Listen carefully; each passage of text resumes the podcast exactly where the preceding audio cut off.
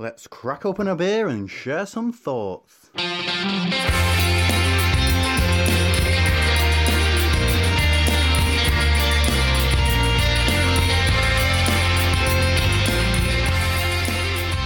Welcome to Hopinions, and we're back in your ears once again. The beer is in the glass, and we are ready to go, aren't we, Martin?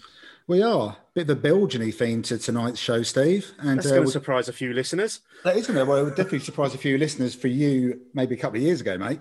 Um, and the first beer we got in the glass is a new release from Duvel, 666. Their low alcohol version of Duvel.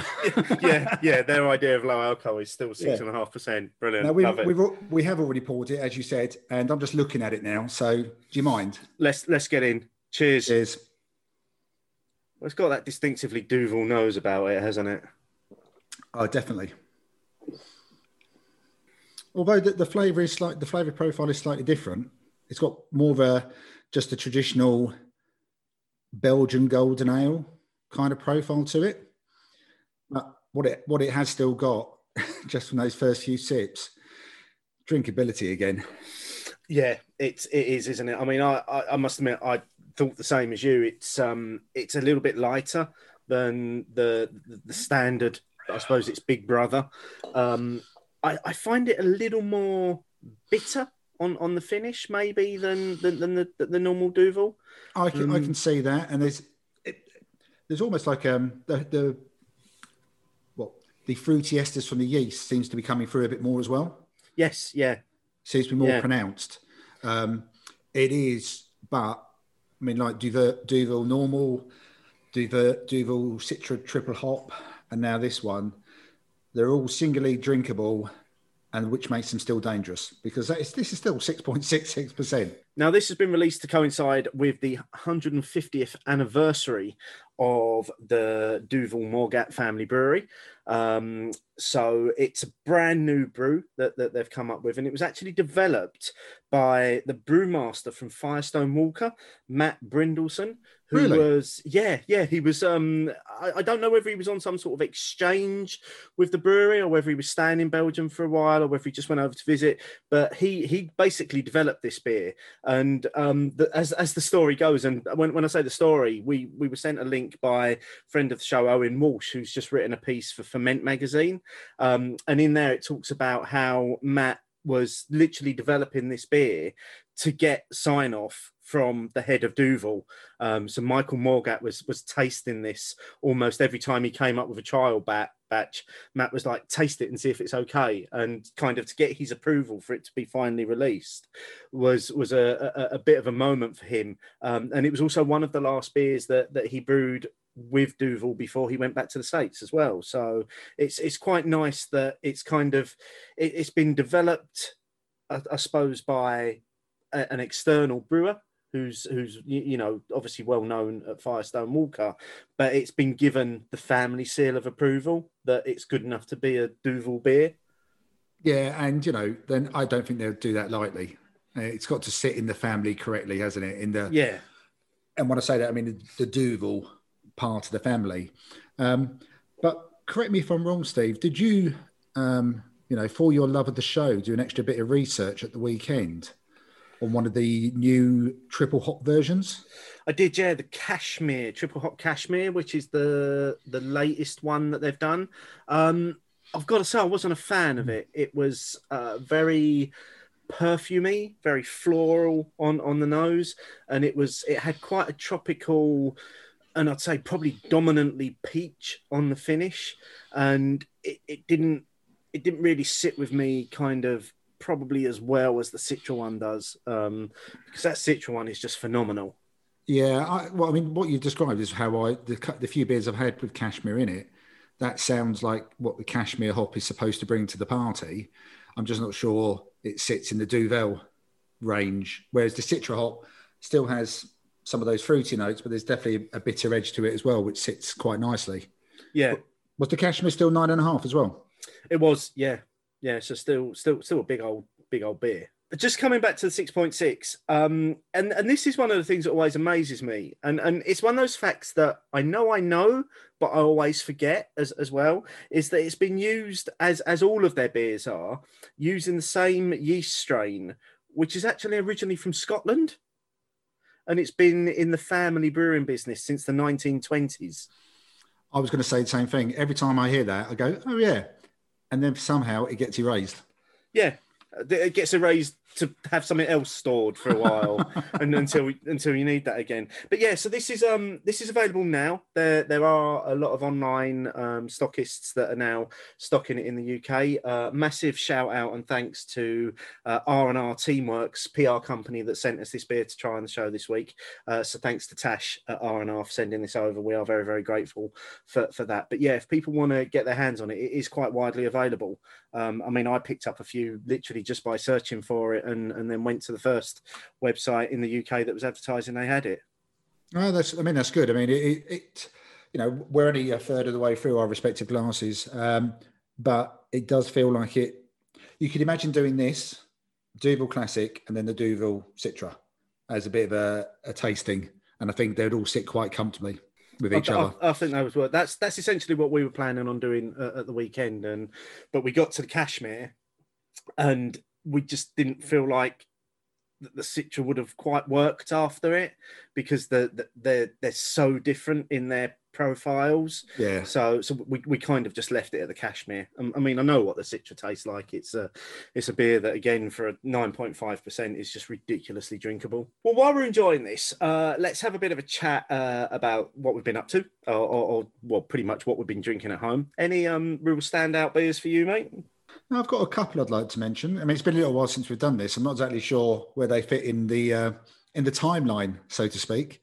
Um, but um, as you may have noticed on Twitter, uh, Michelle and I celebrated our 50th birthday. We, were 50 on the same day, and um, a complete surprise. Neptune sent us a case beer, um, and they had their ESB in the in there. The Silensis, the or Silenus bloody fantastic ESB that was. Um, and I did note, I noticed a quote. I did notice that John Keeling gave it a seal of approval as well from Fuller's, Exel Fuller's. Um, it was it was everything you want from it, and it just had a little bit of a creamier mouthfeel than perhaps say the Fuller's ESB as well. It was absolutely delicious, really, really good. And another one from them, which was in the case, which is definitely worth a shout out because it's often a star that I don't give a shout out to. Uh, Siren Song, their rye beer coming in at 5.2%. Uh, it was really well balanced. There wasn't too much of the rye, there wasn't too much honey sweetness. Um, had a nice finish to it. Uh, said some lovely, I, I, put this into my Untappd, shared it to Twitter, and then Julie came back saying, Yeah, it's really nice on tap. Yeah, thanks, Julie. Uh, why, why, why say that? Why would you do that to us? Um, but yeah, those those are the first couple I'm going to give a shout out to. Um, really enjoyed them. And again, thanks to Julian Les for sending that case through. It was a really lovely surprise. So appreciated that so much. Um, any anything you want to shout out, Steve? Um, okay, well, I'm going to match you with one of the styles there. Um, in last month's uh, Thornbridge Beer Club box, there was uh, an ESB called Late Star, and it's uh, bottle conditioned as as well, and it's simply incredible it's Thornbridge doing what they do really, really well in, in, in terms of like a proper traditional style. But by bottle conditioning it, it, it seems to have just lifted it as, as, as well. So it's uh, it, it, it has, has, has kind of made it taste a little bit like cask beer. You, you know, it's it, it really soft, everything you want from an ESB, kind of you know woody, earthy, bitter notes, but then with some sweet citrus going around it as well. Just absolutely delicious stuff. Um, I'm glad I've sort of still got a second bottle of that to, to look forward to enjoying as as well. Uh, I bet you. Are. I saw a lot of love for that one from from people yeah. who had the Thornbridge Club box. So there was a I think pretty much universal praise for that one out there. Oh yeah, absolute. Probably probably the standout from from last month's box. So I'm not I've not gone through, got through them all yet, but it's it's certainly up there as one of the potential standouts. And and the other the other one that I want to mention is a beer that I enjoyed when I um, recently appeared on Beers Without Frontiers. Um, I did a selection of Oakham's latest releases into can, one of which was Green Devil, which is their IPA, and it's the first first time, as far as I know, they've released it in can, but it was the T90 version as, as well. So it was the Citra hop. uh, T90, and mate, it was just incredible. It was a bitterness for days, but it also left the most amazing lacing in, in the glass as well. I've never seen anything like it from a can. Oh, well, I, mean, can't, I can't talk. You can't talk. It's so emotional. I mean, it's it is their big beer, isn't it? It's the one. It's basically Oakham Citra. Then you move on to Oakham Green Devil, don't you? Yes, yes, it, it is. It is the big. It is the big brother of, of of Citra. But yeah, just just incredible stuff. Just really, really good brewing, done well. And um, I think when the cans arrived, they were about two weeks old as as well. So super fresh as as well. Definitely an under the radar brewery. Oakham. Oh, absolutely, yeah yeah definitely an under the radar brewery um speaking of like the cask type beers I, I, I also received a birthday gift from um, some friends from work locally, and um, they popped down to Brentwood Brewing Company and picked up uh, a mixed case, um, or a couple of mixed cases, one of which I've decided to share with our friends at the Essex Bottle Share, um, including your good self. And um, I had one, which again, it's classed as extra special strong bitter on Untappd. It's called Lumberjack, and um, you know it's not generally the sort of beers I'd often buy these days for at home. Is the more traditional 500 milliliter bottles. Um, as much as we have both just suddenly waxed lyrical about beers which would taste great on cask, they tend to be maybe the more modern versions.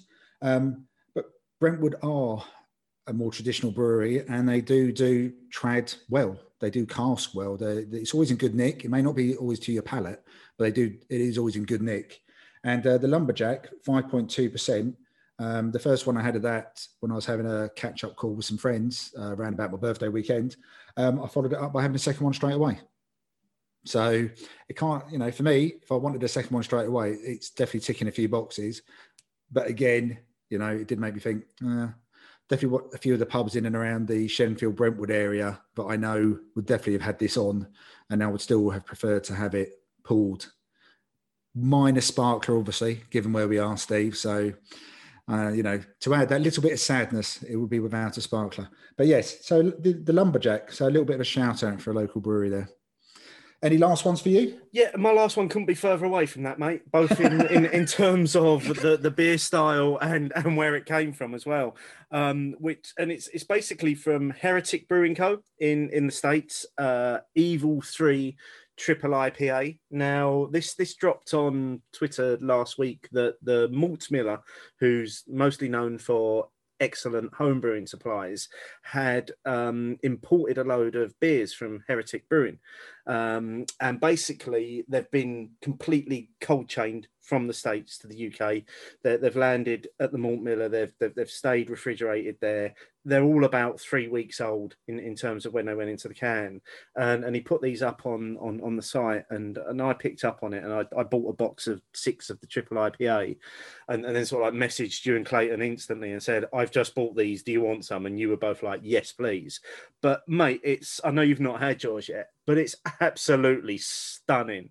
It, it's just going to blow you away. It's, it's big and it is bold and it is sticky resinous and then there's all this wonderful citrus orangey pithiness going on and then there's a bitterness that hits you knocks you down picks you up and hits you again it's it's just so bitter it just goes on forever but it's absolutely delicious i i drunk the, the, my two cans went the evening they arrived um, because it wasn't hanging around in, in my fridge. But absolutely delicious stuff, and I'm I'm really looking forward to when you get your hands on yours and actually seeing what you think of it. I am looking forward to it, but yeah, it completely caught me literally cold when I saw all the stuff coming up on Twitter, and you said, I was well, first of all, Malt Miller, why are they doing this? Heretic, don't really know anything about them. Um, then you're amazingly positive review about it and then trying to say to Clayton myself, you're going to hate it. I'll keep the other four if you want, um, which gave me a good indication that obviously I wouldn't. And I said to you, look, well, the last time that we waxed a bit lyrical about uh, new US beers for us was Half Acre. Yes, absolutely. Yeah. So I said, well, okay, what about Half Acre? And the closest in my mind I could think was the 10% Imperial IPA, but they called it the Deep Space. Mm-hmm. And you just went, this blows Half Acre out of the water it's yeah. I mean, and that's not taken away from Half Acre. that that's taken away from the, the the heretic beer. It was it was just incredible. Um, like I say, all I can say is I'm really looking forward to to hearing your thoughts about it when when you do get your hands on it. Yeah, I'm very much looking forward to trying that. And yeah, I, if anyone else has tried any of the other beers from them, I, I, would be curious to know what the the range is like. Yeah, and I'd, I'd be I'd be interested as well to see if it's something that he's going to continue doing as well. Because if it is, it just it gives you another new outlet to uh, a brewery that are very much based on the west coast of the states. Um, you, you, know the heritage that's gone into that brewing as, as well. I mean, I know one of the, the, the brewers that was certainly involved in the Evil Three was Mitch Steele, who's formerly of Stone Brewing. He was the head brewmaster there, so obviously he comes comes with a hell of a pedigree there. Um, and, I, and I know the other two that were involved in, in that beer as well are, are also quite big on the, the, the US home brewing scene as well. Um, so, like I say, there's a lot of um, kind of brewing knowledge gone into creating what is an absolute beast of a West Coast IPA. Now, while we're talking West Coast, um, we should probably mention uh, at this point the uh, the surprise show that we dropped. No, that's yeah. We're, we're going to talk about Sierra Nevada, Steve. Um, well, I mean, we haven't really spoken about it apart from on Twitter, um, and we we did keep it a secret. Um, I, am glad we did. Um, I'll be honest, Steve was chomping at the bit, um, and I was looking forward to finding out what people thought of it. Um, we'd spent a bit of time chasing them up, and don't get me wrong, when I say chasing them up, we weren't in daily contact with Ken. So let's be clear about that. We're, we're in contact with uh, you know one of the the PR guys directly for Sierra Nevada. Finally got something nailed. Both rushed out. Steve bought the hardback. I bought the audio just because of the, the amount of work from home at the moment. Um, but I think we both found the book absolutely fascinating, didn't oh, we, Steve? Yeah, I, I, found his story just um, incredible and and also very very very humbling as well. That uh, kind of this guy has literally built the brewery himself from the ground up. Yeah, um, and I mean the book only goes up to what 2013. Yeah, and, and then there's, it, there's, there's a gap, isn't there? Yeah, I know. He needs to do. A, he needs to do a second book. Maybe maybe that's what his semi-retirement is is going to be yeah, for. Semi-retirement, semi-retirement by art. I don't think from everything we learned about him via the book and the conversation we had with him, I don't think Ken has it in him to just stop. No, I don't. I, I don't think he will. I think he'll keep going, and I think just it just testament to that is is fact that obviously when we recorded that show, for him it was 7 a.m in the morning so, so it was literally breakfast time for him and he was sat there drinking coffee while while you and i were just smashing back sierra nevada beers like there was no tomorrow it, it's essentially. So I, I, do wonder what he initially felt of us. Um, but as, as the conversation went on it was i, I think it, it, became a very natural conversation that we were having with him. And i, I, I think when we finished you and i just and, and, and ken left us you and i just sat back and was like did that really just happen? Have, have we really just sat and chatted with ken grossman for an hour and a half yeah, and I, I, it wasn't. It was definitely that sort of feeling. Um, and yeah, you know, he was there with his coffee. You know, anyone who's now listened to the show will know that this was not his first rodeo. Um, and you know, we didn't have to ask that many questions either. And we got some feedback from Sierra Nevada, and they had listened to it, and they still said that they learned something new again from you know such a rich and varied life. And um, as Steve said, and as Steve introed it, you know, founder, brewer, builder. If ever there was a literal description of someone, it, it was him. And you know, regardless of anything else, I admit that I just thoroughly enjoyed that hour and a half that we had uh, with him. Would have been fantastic to be in Chico. Oh, doing it, sat in the tap room doing it. Yeah. Until I mean that that that has gone so far up the the bucket list of places to go to now as well. Yeah, it's kind of always been at the top of mind, but after after reading the book and, and, after listening to Ken's story, it's it's kind of just made me want to do that even more um, because I do want to want to visit there and I want to see that um, because from the pictures that I've seen, the, the, the German brew house that we spoke about, it sounds like that's right there in, in, in the sort of like hallway of the visitor centre almost that you can actually see it because it is quite a decorative piece and I think for you and I, it's quite probably quite similar to what we saw when we went to Budvar. Yes, I think it'd have the same similar sort of effect on us as well as we went to Budvar, and you know, and also the fact that you know he did talk about it a bit on the uh, on the podcast, but there was a lot more in the book about it. Oh yeah, so much more. I mean, I would I would highly recommend if anybody wants a really good beery read, is is is to get Ken's book. It's called Beyond the Pale. Um, as as you say, you can get it in um, audio book or you can get it hardback uh, from from most places. I, I, would have thought where you, where you get your, your reading, but yeah, I, I, mean it was a it was a truly humbling experience for us, and it was great, and we really enjoyed it, and we've really enjoyed all of the feedback that we've had from our listeners as well. So thank you so very much for that, and and we will go through some of that a little bit later on in Bitter and Lingerness. While we're talking Sierra Nevada, though, it's a lovely segue into this week's news. We do have some news. Um, Sierra Nevada are going to be launching, and, and I, I think this is pretty much exclusive news as well. They're, they're going to be launching an online store in, in the UK called the Cascade Club. It's launching on the 15th of March, um, and it's going to be featuring core range, seasonals, and specials through, throughout the year. Um, now, you can register to use this um, site either as a trade account or as an individual punter. So, you, you know, people like you and I can go and buy our beers from there. There'll be um, a 5% discount on any multiples of the same item, sort of 12 plus. So if you're buying a, a, a case of Sierra Nevada Pale Ale and, and you get 12, you're going to get a 5% discount on that. And Sierra Nevada have been great in giving us a discount code as, as well to give to our listeners to get a further 5% off. Now, all of this launches on the 15th of March. The discount code will be available from the 15th of March for two months only. So if you do want to use it and you want to stock up on some of the delicious beers that you and I were certainly enjoying while we were chatting to Ken, then this is a great opportunity to do that. There'll be a link in the show notes to the website where this will all be launching on the 15th of March. But the discount code is Hopinions 2021, all one word and with a capital H.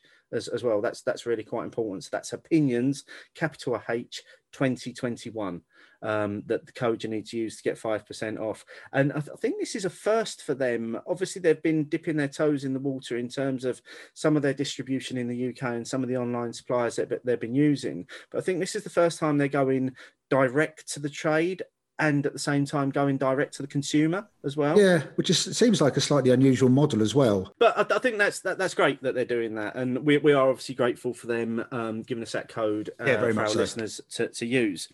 Elsewhere in the news, um, there's a lot of crowdfunding going on at the moment. And, and rather than really dwell on any of this, we're going to put show notes, links in the show notes to all of this. Now, some of the ones that we're going to mention here have only got a few days left.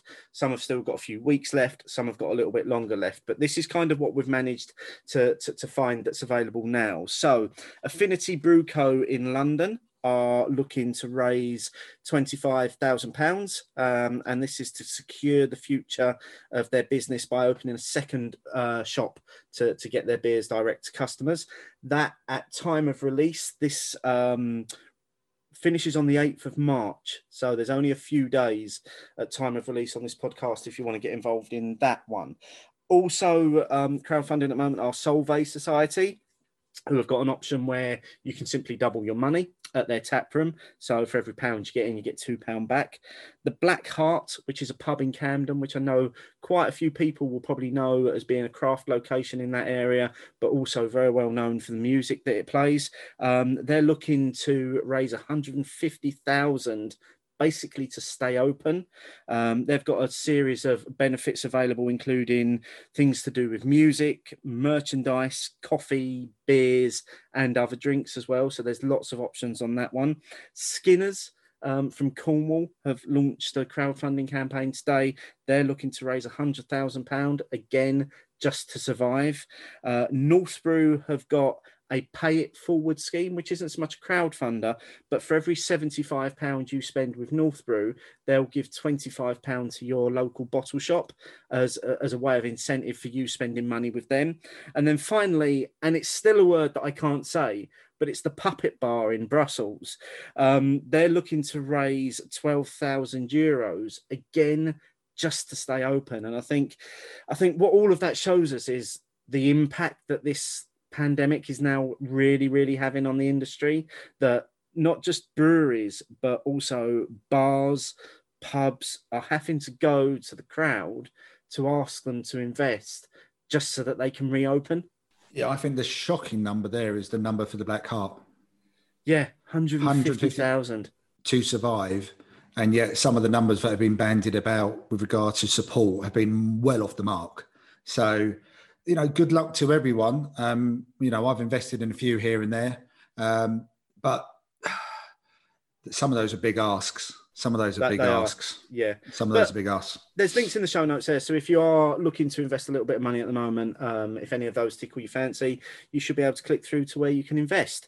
Next up in the news is from Nomadic Beers in Leeds, who have uh, announced the rebrand and they're also launching a new core can range. So this is the first time their beers have gone into cans. Um, they're releasing a POW at 3.8%.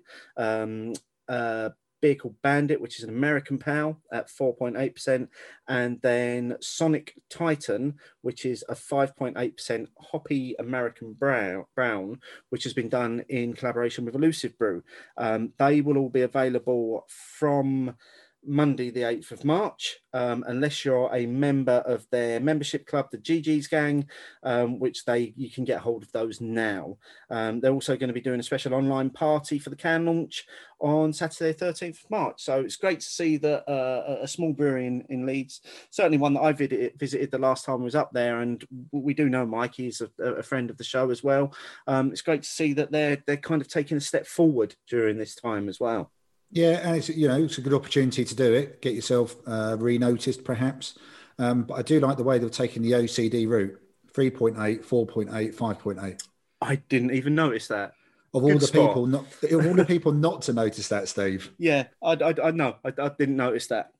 Uh, while we're talking new beers, uh, and this one surprised me. Um, news today that Budvar are launching a 7.5% um, beer. It's called Budvar Reserve. Um, in brand new bottle design that is kind of in with their keeping of their new sort of like Republic of Beer branding that, that, that they've launched. Um, this is quite a big beer that they've launched. Now, I initially thought that this was maybe the Imperial hopped beer that they bring out once a year, but suggestion that it's a beer that was maybe previously called Be Strong um, that has just been repackaged.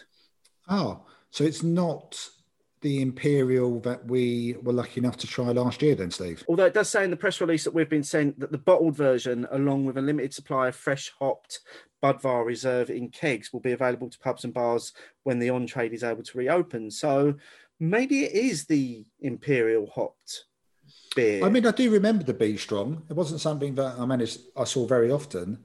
Um, and I was never clear if the B Strong was definitely still the Imperial or not. Does it say how long the Be Strong is lagered for? Um, reserve, I should 200 say. 200 days. That was the same as the Imperial Lager, wasn't I, it? I think this could be the Imperial Lager in bottles. Yeah. I mean, either way, I would be very excited to try. I mean, if it's 200 days lagered from Budvar, 7.5%, pretty certain I've tried a couple of their stronger beers. I'm happy to try that yeah, I'm, I'm looking forward to giving it a go now. It's available at the moment um, through Budvar's online shop in the UK. It is going to be available through some specialist online stores as well. Uh, and eventually it will find its way into some supermarkets, I believe. I think they're saying that the RRP on it is, is £2.25, which seems a really low price point for a 7.5% premium lager. Well, you think about the beer we're drinking now. I mean, you can pick up bottles of Duvel at eight point five percent for around about the same price in less, supermarkets. Less, I think. Yeah. So yeah. you know the the market is out there already. Um, but if I find Budvar that beer at two pounds something, could be stocking up, get rid of the food out the shopping cart. Yeah, get ready for the summer with with, with that one. absolutely. Clayfest.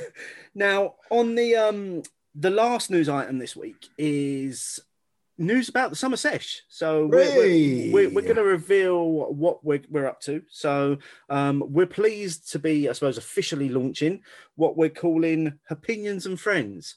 So this is running from Friday the 7th till Sunday the 9th of May. Um, yes, you've heard that. That's a three day virtual beer festival. We thought we'd go big this time for, for our online ambitions, didn't we, mate? Yeah, I mean, obviously, when we first started talking about this, as in when I say we first started talking about this, when Steve said, I've got an idea, um, it was definitely a case of almost trying to pitch it when, given that were restrictions going to be loosened? Would they be re- loosened at all? And, you know, we've had those announcements um, and we're still, we're, we're thinking about a big hurrah and, and hopefully waving goodbye to the need to have as much fun as they've been and as much fun I think this one will be I would quite happily wave goodbye to our virtual sessions if it means that we're meeting up in person.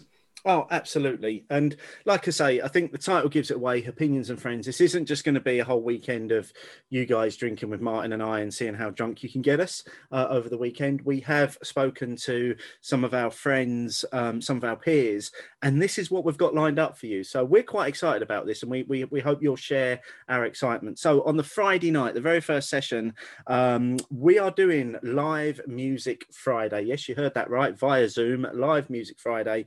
This is is going to be in conjunction with Rhythm and Brews. So Andrew and Luke are going to be joining us. We're going to have a few drinks, and then at about nine, half nine, we're going to hand over to Andrew and Luke, and we're going to let them play you some tunes. So if that's your sort of thing on a Friday night, um, keep your eye out for for when the links go live. We will talk about that at, at the end.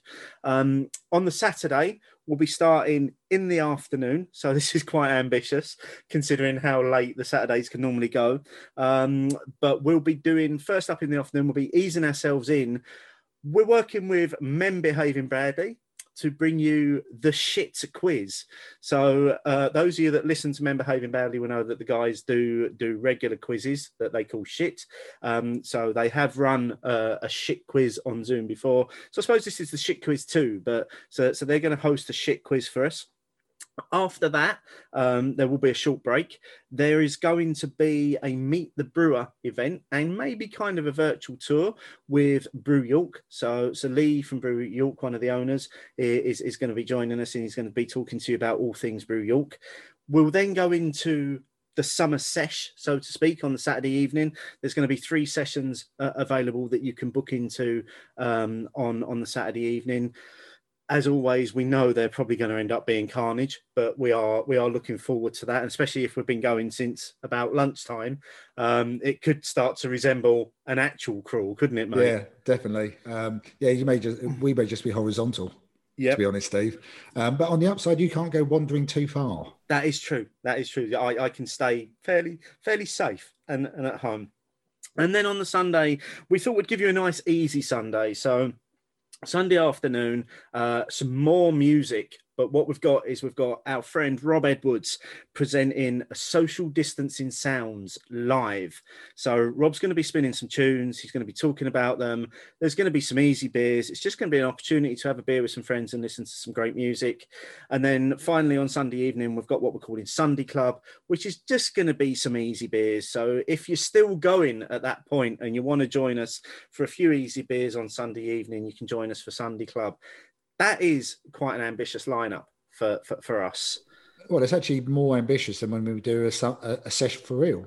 I mean, it started off as just one day before, then it became one day and an eve, and now we've got an eve, a day, and most of Sunday. Yeah.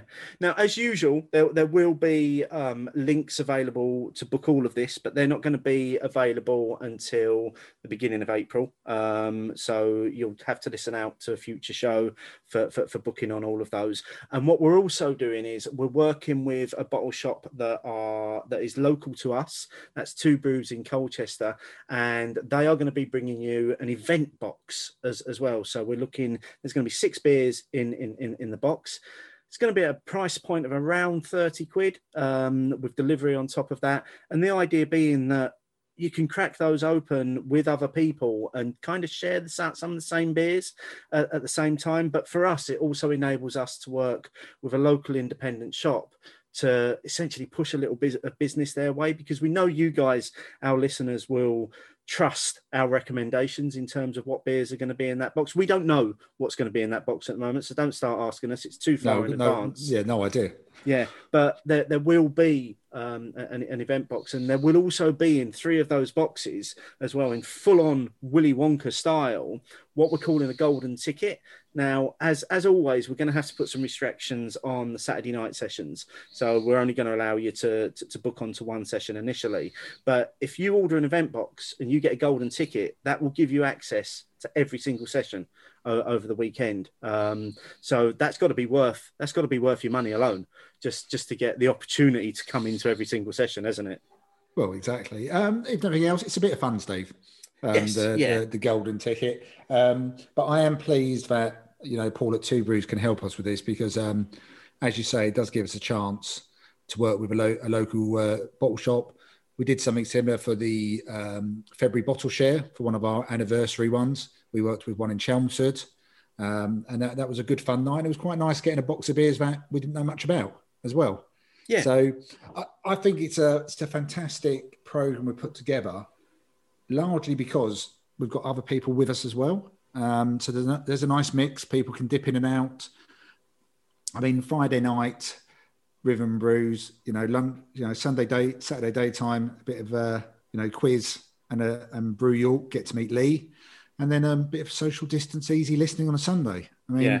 and then if you know, and then you can put up with us at other times. But I'm I, I am looking forward to the non us bit because I you know I mean Steve hear us all the time, so I yeah. think it's going to be really nice. Um, and it would be lovely to have that sort of positive feel about it that there is light at the end of the tunnel. May not be all the light we want when we want it, but like I said, for me, I would like to go out on a high with the virtual sessions and hopefully never really have to do those kind of sessions for the same reason again. Oh, absolutely, mate. And I think I think what we're going to do as well, because we always kind of theme these these events, don't we? So the actual summer sesh sessions on the Saturday night, I think I think we're playing with the the idea of doing a theme of looking back at lockdown but what were your highlights? What were your beery highlights during that time, or, or, the things that got you through it? So just keeping everything really upbeat and really positive, and and just bringing together our little community to yeah say say, say goodbye to this thing, and hopefully the next time we all meet we'll be in person. Yeah, brilliant. And uh, you know, like I said, further details still to come. So keep listening out. Yes, watch this space. Well, why I've been doing all of that talking during the news on the odd occasion that I've allowed you to speak, I have been supping away at my Duvel 6.66 um, and it's gone. Oh, mine, went, mine went ages ago. it's a really delicious beer, isn't it? Um, I, I, do like the fact that they've introduced a slightly lower ABV Duvel that is still classically Duvel, but yeah. it's just it's just that little bit lower in ABV. Yeah, and I think it's I think it's a lovely idea. I mean, it's still, you know, I'm thinking back to mid twenties me, and I, I, you know, Stella and Kronenbourg used to be a bit, ooh, blimey, that could be a bit of a heavy night and a, a bit of a bad next day. And here I am drinking 6.6, 6.66 beer saying, oh, well, it's a bit lighter than the eight and a half. yeah, yeah, that's the, that's the thing. That's but the thing, ultimately, uh, you know, let's judge the beer and how it tastes. It tastes fantastic. It's very drinkable. And, you know, I think we probably could have drunk that quicker, Steve. This has been a warmer day. We weren't nattering to each other and to our listeners. That would have gone earlier. Yeah, and and I, would like to say I'd, I'd, like to see it become maybe a little bit more widely available. And I guess the the, the, the ultimate aim with this is, is that we'll probably see it in supermarkets eventually, um, sat next to its its elder brother on the shelf. Oh, I, I can see. It. I mean, they've kept it's very much Duvel branding as, as well, isn't it? So it's going to sit there quite nicely. Thoroughly enjoyed it, mate. Yeah, me too. Well, let's move on to our second beer this week. So, continuing our Belgian theme ish of, of this evening, you have gone classically Belgian, haven't you, for your second beer? Yeah, I think that's a pretty accurate description. I thought, well, you know, if we're only going to do a 6.66 beer, you know, that's just daft. I'm used to the 8.5 version. So I've decided to pick up the pace and go for an eight, eight and a half percent Belgian strong beer. but I've decided to go for the pink elephant. So I've got a bottle of the classic delirium in a, a lovely delirium sort of bulbous glass. Um, and I'm dying to get into it. But what have you got, Steve? I've gone for UK Belgian. I've got um, a beer from Six Degrees North, who are based in the northeast of Scotland, and they're actually six degrees north of Brussels, which is quite clever when, when it comes to their name. In, in, in yeah, that that's term. good. But they do do a range of uh, Belgian-inspired beers, and this one I'm drinking next is also 6.6%. So I've gone kind of horizontal rather rather than up, and and this is Hop Classique. It's a Belgian IPA. Um, I'm really looking forward to this as, as well. So let's talk no more about the beers and let's taste the beers. Cheers. Cheers. Yeah, it doesn't taste eight and a half percent. I mean, how many times have we said that about Belgian beer though? That it doesn't taste its strength, um, which is why pretty much everyone and their first visit to Belgium pays for it quite considerably the next day. Um, it's, it's it's their golden beer. It's it's got some of the, the Belgian yeast, uh, yeasty ester qualities you'd expect. It's got a little bit of breadiness to it as well, and a bit of a, a dryness to it. Um, I have to admit, whenever I do drink Delirium, does put me in mind when we were lucky enough to meet, you know, one of the head guys from Delirium when we were over in Dublin for the International Stout Weekend, and he properly put us all in our place and showed us how to pour Delirium correctly into the glass.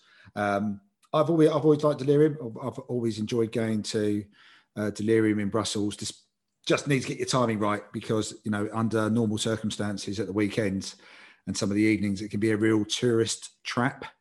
Um, but the first time I went there, and then you get the opportunity to have a look at a menu which has got at the time I think was over two thousand plus beers, and I think may have got even closer to three thousand. Now I was like, okay, I need to order a beer first, and then have a look at the beer menu. It's just astonishing, but um, lovely. Always like going back to Brussels. It always puts me in mind of it. So it ticks a hell of a lot of boxes for me. How's your Belgium IPA? It's it's really delicious. It's um it's a straight up IPA. It's it's kind of hoppy, um, and then it's got this lovely bitter finish. But what underpins it is that Belgian yeasty characteristics, which just bring um, again probably a little bit of breadiness in there, uh, a little bit of sweetness on, on on the finish, but just really really easy to drink. Um, again, I suppose if I'm if I'm doing direct comparison to the the, the six six uh, with this at six point six, very very similar in, in in terms of styling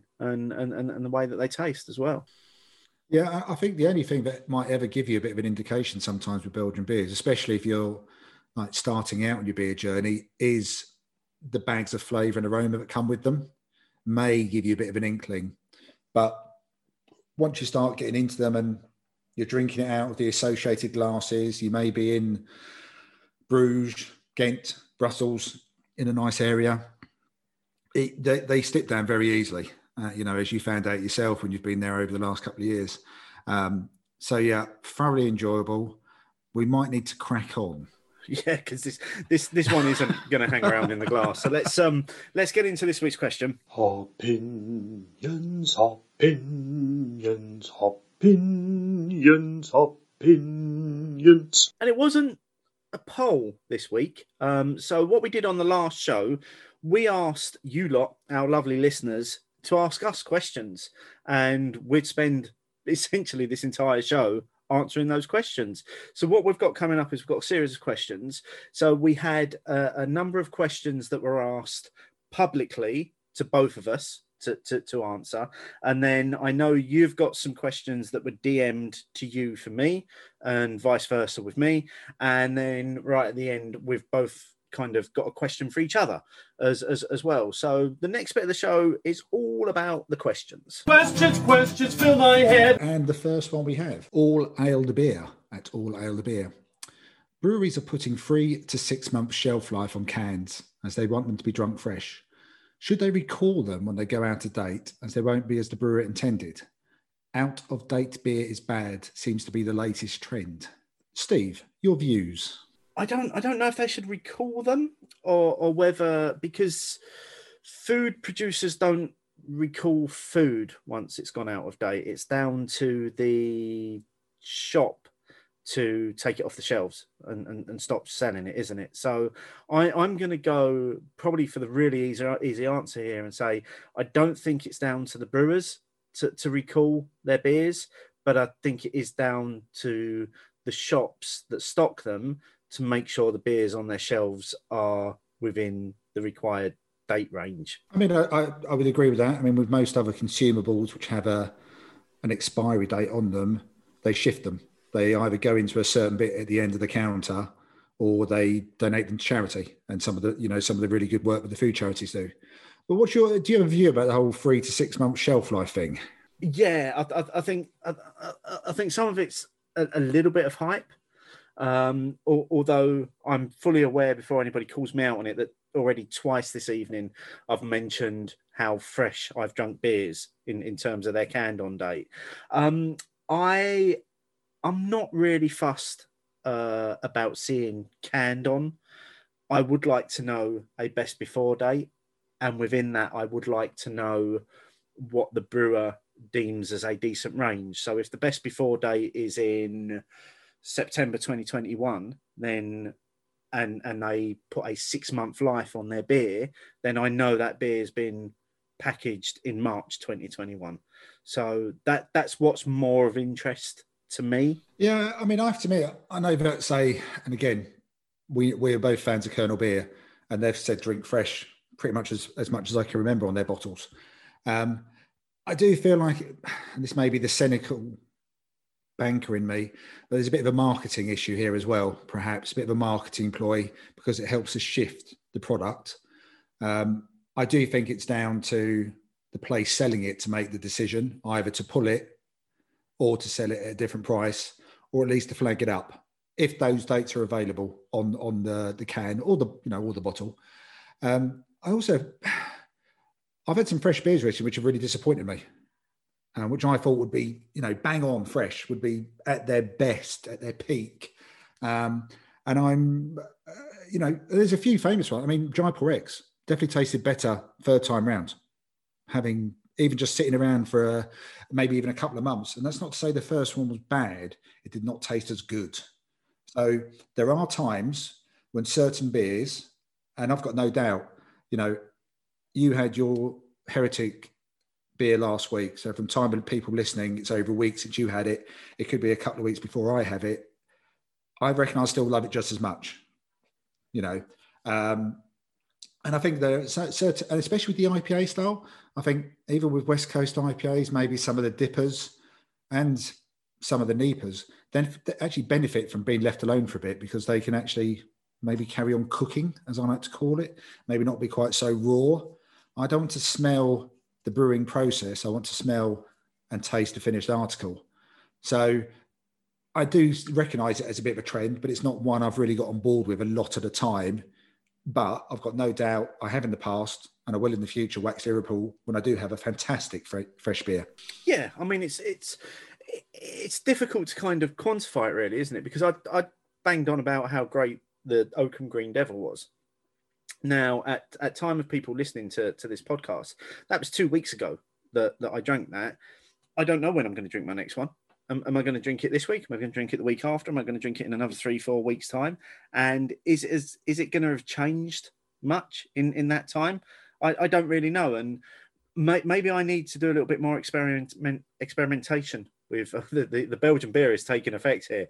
Um, and I'm on lower ABVs than you. Um, yeah, maybe I need to do a little bit more experimentation with the, the, the, a fresh beer. Drink one now and drink one in six weeks to see how much changes. I remember a time when you went to Thornbridge, mainly because you like to remind me of that pint of uh, cask Jaipur that you had there. Hey, you brought that up this time. Yeah, um, just point that one out. And you had a conversation with them, and they said that they test their beers during the life cycle that they give it whether that be six, nine, 12 months. And I think typically Jaipur in cans has a 12 month uh, period. And they said they, they try it because they want to know. And I think they said they leave it on the shelf, if I remember correctly. Yeah, they leave it on a warm shelf. Yeah. It's still good because they want that beer to still be good throughout its whole life. Now, whether you like Jaipur or not, I still think that's a really laudable way to look at it as well because it doesn't that it doesn't mean it has to be drunk straight away. Just because you bought it, it has to be drunk. Bought it, it has to be drunk. So I think there is a lesson there for some breweries, maybe even maybe dare I say it, some of the newer breweries. But there's a little bit to be learned there from a brewery who's been around for 15 years now. That if you're going to give it a date, give it a date that we can trust and let's go with it.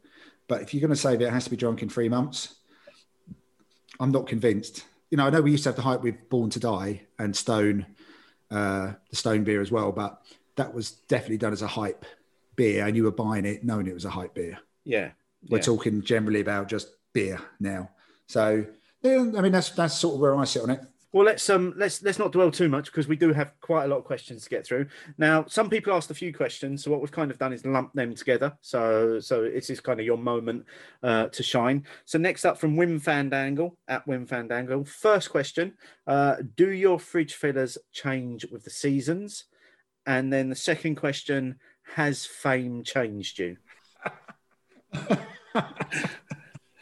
Um, I'm going to go for the fridge fillers first. Um, no, not really. Uh, my fridge fillers do tend to be IPAs, pale ales, and lagers and low alcohol as fridge fillers. That's what I buy my four packs and six packs of.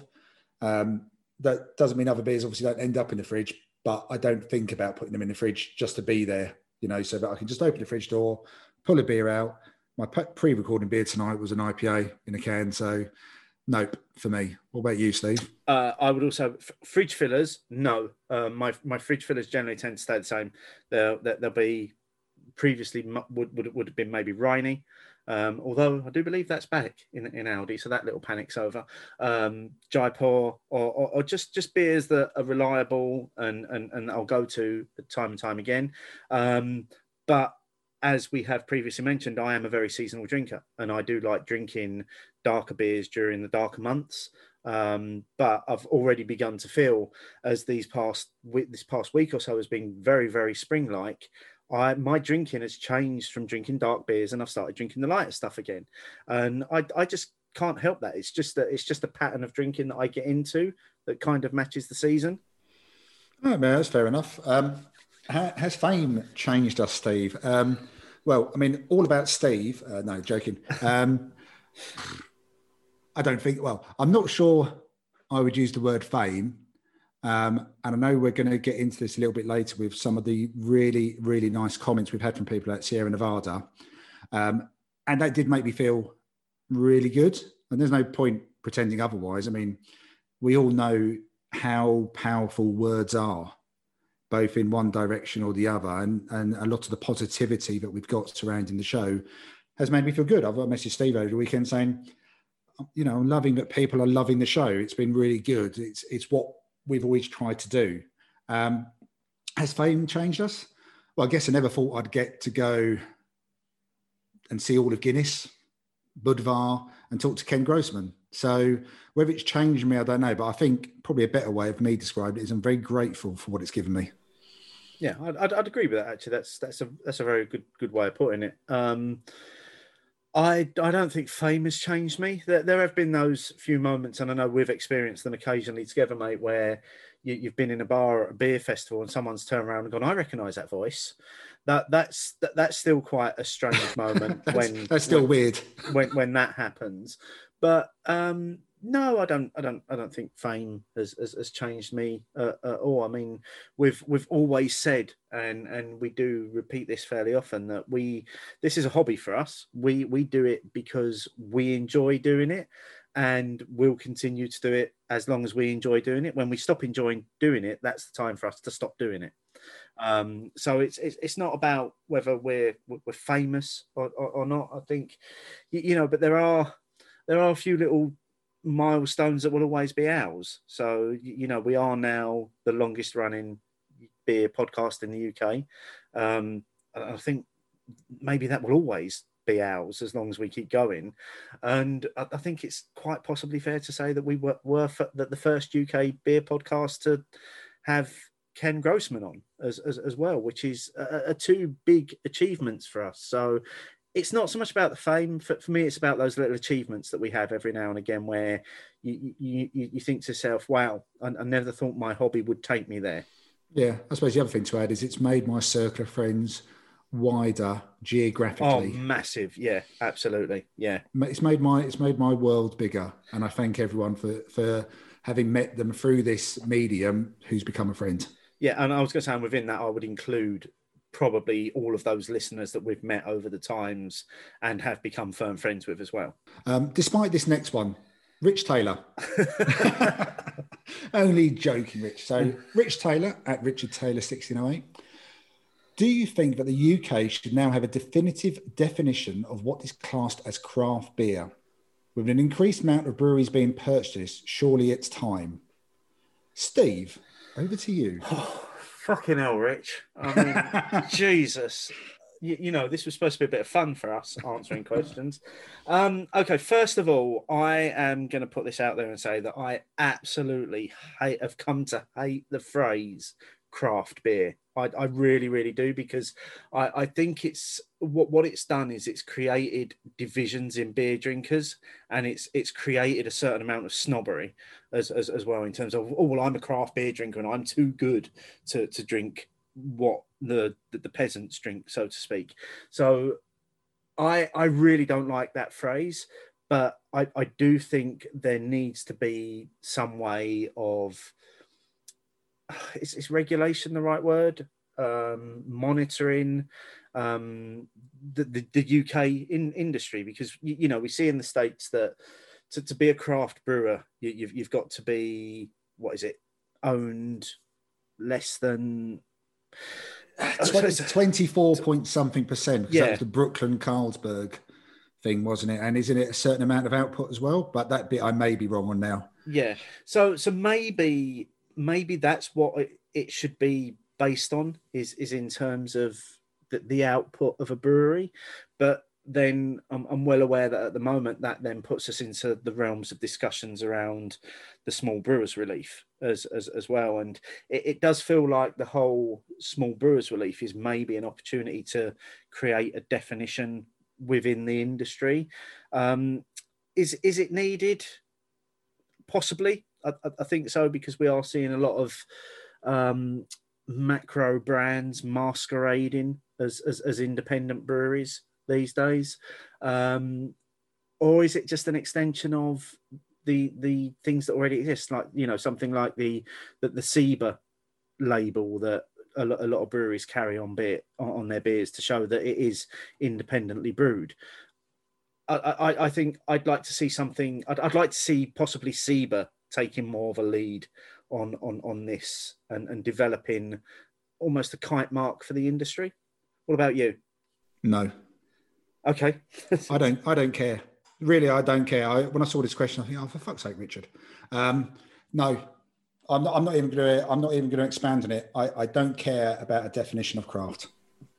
okay. Coming on the next show, uh, Martin will be answering questions as to why he won't expand on it.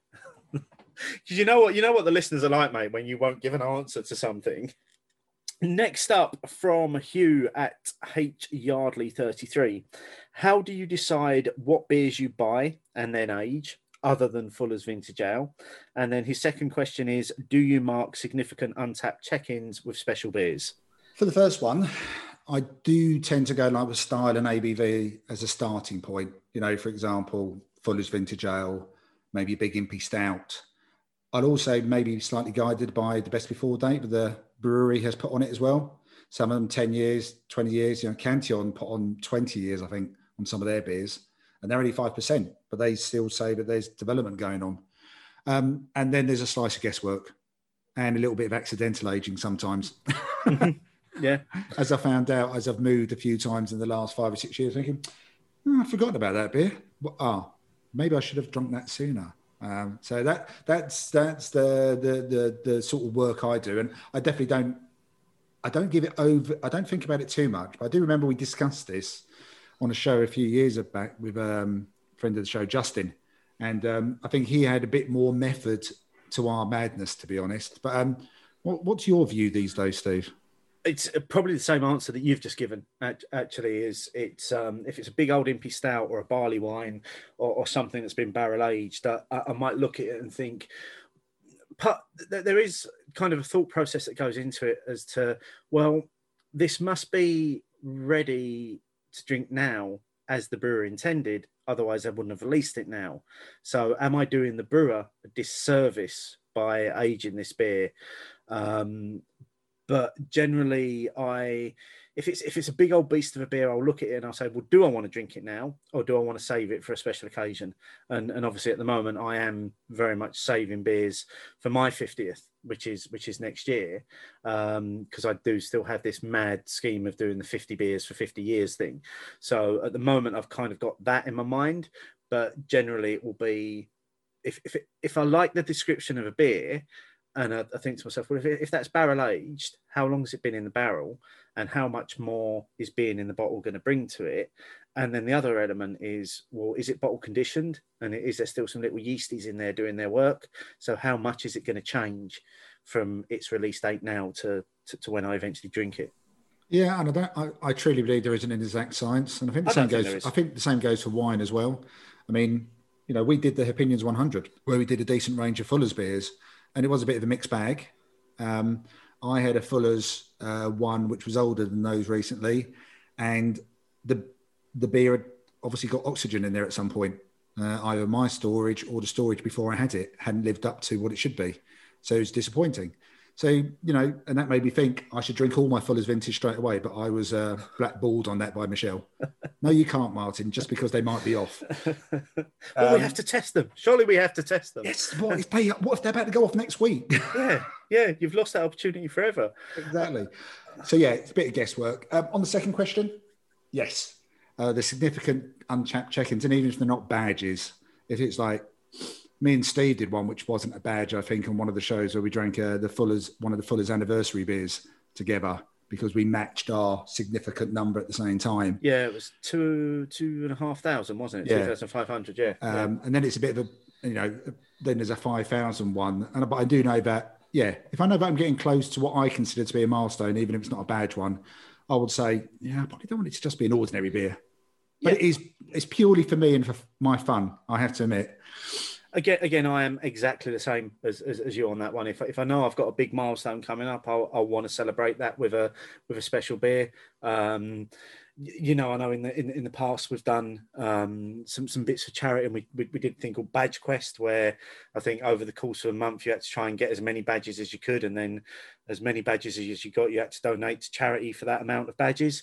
And and I know there was I, I actually had a spreadsheet with all the badges and all the levels that I was at, and I was working out the moment in which I could possibly bring in a seven or eight badger type thing, and and that's that's that that's not an easy thing to do. It's it's incredibly sad. As, as, it's as not sad. It's, it's no different to when um when I used to collect football stickers. It's like getting a team and a badge.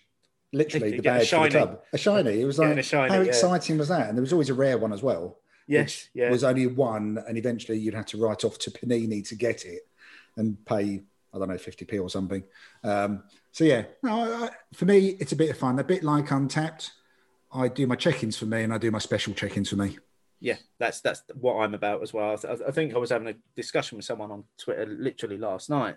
Um, that, that they were talking about because there's this whole thing come up about ratings again on Untappd, and my Untappd is for me. My ratings are for me, and if if people want to listen to those ratings and more for them because Untappd is about my personal journey through beer.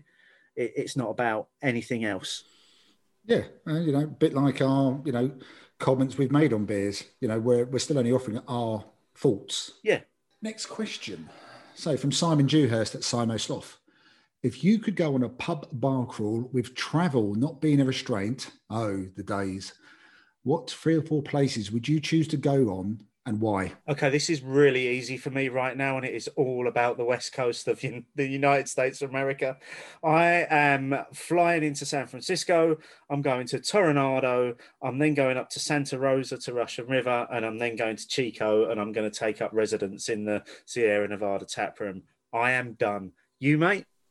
Well, we didn't discuss these answers, and I've gone for four places, but the other three are the same. Brilliant, love it. Be, because this question came in so close to Sierra Nevada, I've you know I've got Sierra Nevada in Chico, Anchor in San Francisco, Russian River in Santa Rosa, and then I've put down perhaps a bonus visit to Firestone Walker in Paso Robles. while you're there. Might as well. Yeah. I mean, let's be honest, this is quite some distance to travel. You're probably looking at a week because you need a bit of recovery time as well, as well as the distance in between, just because this is all in one state. Yes. But, you know, California is, you know, the sixth biggest economy in the world. So it's a big old place. Um, but that'd be some pub crawl, that would be. Wouldn't it just? Would Would you get? Do, do you think you'd get West Coast fatigue on the palate? Fuck that, no. Fuck that. No, there's there's plenty to keep you going. Yeah. Um, so we've got a few questions from from the, our next listeners. This is Paul at UNRCD. Firstly, and I'm gonna, I think I'll ask the question and then we'll give our answers because he has got so many questions here. Okay. This is what Paul does when he's got an opportunity to ask questions. He damn well asks questions. Um, number one, you are arranging a fantasy summer sesh. Which city are you taking us to? Well, let's assume we've covered our backlog. um, I would go to Nottingham. Uh, Nottingham seem, seems to get a lot of love, especially from a couple of the guys at Men Behaving Badly. It's a city I've only been to once, and I was 17. It was a work trip um, up there by coach from Ipswich and back again the same day. And I'll be absolutely honest, I can remember not much about it because the beers started, the cans were being opened at 10 o'clock in the morning. So Nottingham to 17 year old me versus 50 year old me, I'm sure is a vastly different place with a few more quality places to visit as well. So Nottingham would be up there for me. What about you, Steve? See, I'll put the emphasis on the word fantasy here. And, and no, I didn't take us all to San Francisco uh, again before anyone thinks that's where I'm going. Uh, a, a, little bit closer, but I went for Bruges. I, I, I, thought it would be amazing to do a summer sesh in, in, in Bruges. Can you imagine having a group of us all loving the beer, going to all of the best beer places in Bruges? Seven o'clock in the evening. Where's Steve? yeah. He's, but, he's, he's, he's, still in De Garre trying to get the free bowls of cheese. but yes, that, that, that's a good shout. That one, that is a good shout. I'm sure you'll get a lot of love for that one. Uh, what other questions has Paul got for us? Okay, you go to the pub together, but the rule of six still applies. You each have two celebrities to join you, one male and one female. Who are they? Uh, Kenny Dalglish and Jodie Whittaker. Okay. Well, I've gone for Paul didn't ask for a reason why, so we'll just go with names here. I, I went. Maybe we'll talk about why actually, actually in a second. Uh, I went for James May and Jo Whiley. Okay, I mean, all right. Well, you just said your two names. I mean, James May. Obviously, we all know him from, you know, Top Gear and the Amazon version, and the fact that he did Oz and uh, James the Drink to Britain. Any other reasons? I just think he'd be great to to chat to throughout the evening. I think I think he'd, he'd, he'd have a story for everything. Um, you, you, know, he's often when, when you when you see the, the, the three of them on Top Gear or um, the Grand Tour, he's always kind of the straight man. He's always the butt of the jokes, but I, I find him very very funny. In, in, in that role, and, and I think he'd, he, he would keep the evening going along. And as, as far as Jo Whiley is concerned, goodness, that woman would have some stories to tell about the music industry that I would just love to sit and listen to. Oh, I think it's excellent choices. I mean, they're two choices I wouldn't have guessed at. Um, I mean, Kenny Dalglish for me, obvious. Yeah, I think Liverpool, I think your two are fairly obvious, aren't they? Liverpool legend and Jodie Whittaker, the first female doctor and the current incumbent of the role. I mean, I would just be in geek nerd heaven. I would hope they would do all the talking because I reckon my words wouldn't be coming out anyway. That's it. So if, if that's the six of us going out, you and I are just sitting drinking, listening to the four of them talk, basically. Yeah, so sounds like this Sierra Nevada show, Steve. it's a perfect evening for us. Yeah. Um, and then Paul's final question for now, because he has got another one a bit later as well. But the final one for now is you go to the pub and there are only macro offerings available. What would your ideal macro choice be? Guinness. Same. No, I, I knew, I knew you was going to say Guinness, um, but yeah, I would always, I would always go for Guinness as well. Yeah, well, you, if you get a, if you end up somewhere and it gives you a bad pint of Guinness, you just leave anyway. Exactly. Yeah. If you can't look after your. Guinness, you, you can't look after a bar. Yeah. So, following up from the free questions from Paul, we have two questions from James at Gammon Baron. So again, we'll do the same. I'll ask the first one, Steve. And you've already narrowed it. You've you have to give another answer now because you've already given an answer. I, I have got. A, I've got a second answer. Yeah, yeah. Where would you go in Europe for your next beery adventure? You can't have gone before, and you don't have to worry about COVID. Oh, okay. Okay, so you can't have gone before for beery purposes, or you can't ever have visited there before? I've read that as you can't have gone there before ever. Shit. Um, okay, you're going to need to answer that one then, because I, I was going to say Barcelona um, purely to go to that place that you went to that was a, a, cafe and a beer bar as, as well, because that just sounded amazing. But I've just realized that I've been to Barcelona before um, a good few years back, not for the beer, but so I can't have Barcelona. So I need to have a think. So you need to answer that why I have a think as to where I'm going instead. Okay. Um, I'll tell you what, I'll ask question two then as well. So, which guest would either of you love to interview on the show? Can I have two here? Go on. Because I could I couldn't split these. Um, the first one's Dave Grohl, which again I, I would love to interview that man and, and, and talk to him about his life and um, everything that he's achieved during it. Um, the second one w- would be uh, Stone Cold Steve Austin, the, the, the, the, wrestler, because I think that would just be a brilliant chat. That that would be fan- fantastic. Yeah, um, you're just all about the meme there, mate. I am absolutely, yeah, yeah. Um, let's go reverse order. And so I stuck with the beer theme, and given our conversation with Ken, and given all the research we did, we did. Um, Fritz Maytag, the 83 year old former owner of Anchor Brewing fame and perhaps more importantly, inspiration to Ken. That's who I would like to speak to because the, the history of Anchor, forgetting about the recent, you know, uh, discussion about the labeling and stuff and the rebrand, it sounded like there was a lot happening in the 60s when he took took on Anchor. So I'd love to have that conversation with him. And also while he's still around, given he's 83. I think that'd be a fascinating one. Uh, where in Europe? Bamberg. So the place of smoked beers. Um, but may, less for the beer and the fact that it's only an hour from Munich and is a World UNESCO Heritage site as well. And the pictures I've seen of Bamberg and everyone I know who's talked about it in the past and have gone there, it sounds like a wonderful place to go. And I could do Munich as well. So Bamberg would be the place I'd go to. What about you, Steve? I, am really struggling with this with with this one now. Um, so so I'm just I'm probably just going to go for somewhere that I've I've always wanted to to, to, to visit um, maybe not so much for the beer though, and and that's probably Reykjavik in in, in Iceland because um, I've always kind of fancied going that far north into sort of like the cold reaches and the, the, the days of no night sort of thing. Um, I, I, think that would and the, the, the possible opportunity to see the northern lights and, and all that sort of thing would be a real uh, a real draw for me. Okay, I mean they have got a beer scene. I mean it's a bit more of an expensive beer scene, as I understand it. You might have to save a few pennies before you go there, Steve. But I think it'd be a fascinating place to go. Yeah, I don't, I don't see that coming up on the summer sesh shortlist anytime soon. I, I, I, really don't. Um, so the, the, the final uh, question in in this part, uh, again, this is from Paul at UNRCD. Um, so your dream bar has four cask lines and four keg lines. You have to dedicate a brewery to each line. Who are you going for? Now, Martin and I had a chat about this, and we very rapidly came to the conclusion that most of the lines that we had were the same. So what we've come up with is the ultimate Hopinions bar, so to speak. These are the eight lines that we would have on in in our joint bar.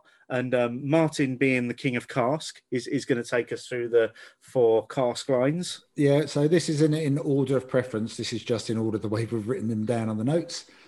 Thornbridge, Adnams, Marble, Oakham, because I think that ticks a lot of cask beers that me and Steve both love yeah, I, I, don't think anybody's going to be surprised by any of those. Can can I just add the caveat that the marble line has to have sparkler on it as, as well? I would I, I would probably agree, and I'd probably argue that Thornbridge as well. Mm, depends on which which beer's on. Yeah, true, true. But I'm I'm picturing myself in this you know the Sheffield tap kind of environment. Yeah, I can see that. So, totally yeah, I think that's that's four very very solid and wide range of cask beers available in our in the cask section of our bar, Steve. Yes, in the keg section. So keg line one, and all of our listeners shout together, "The Kernel." That's no surprise there that that's our first cask line.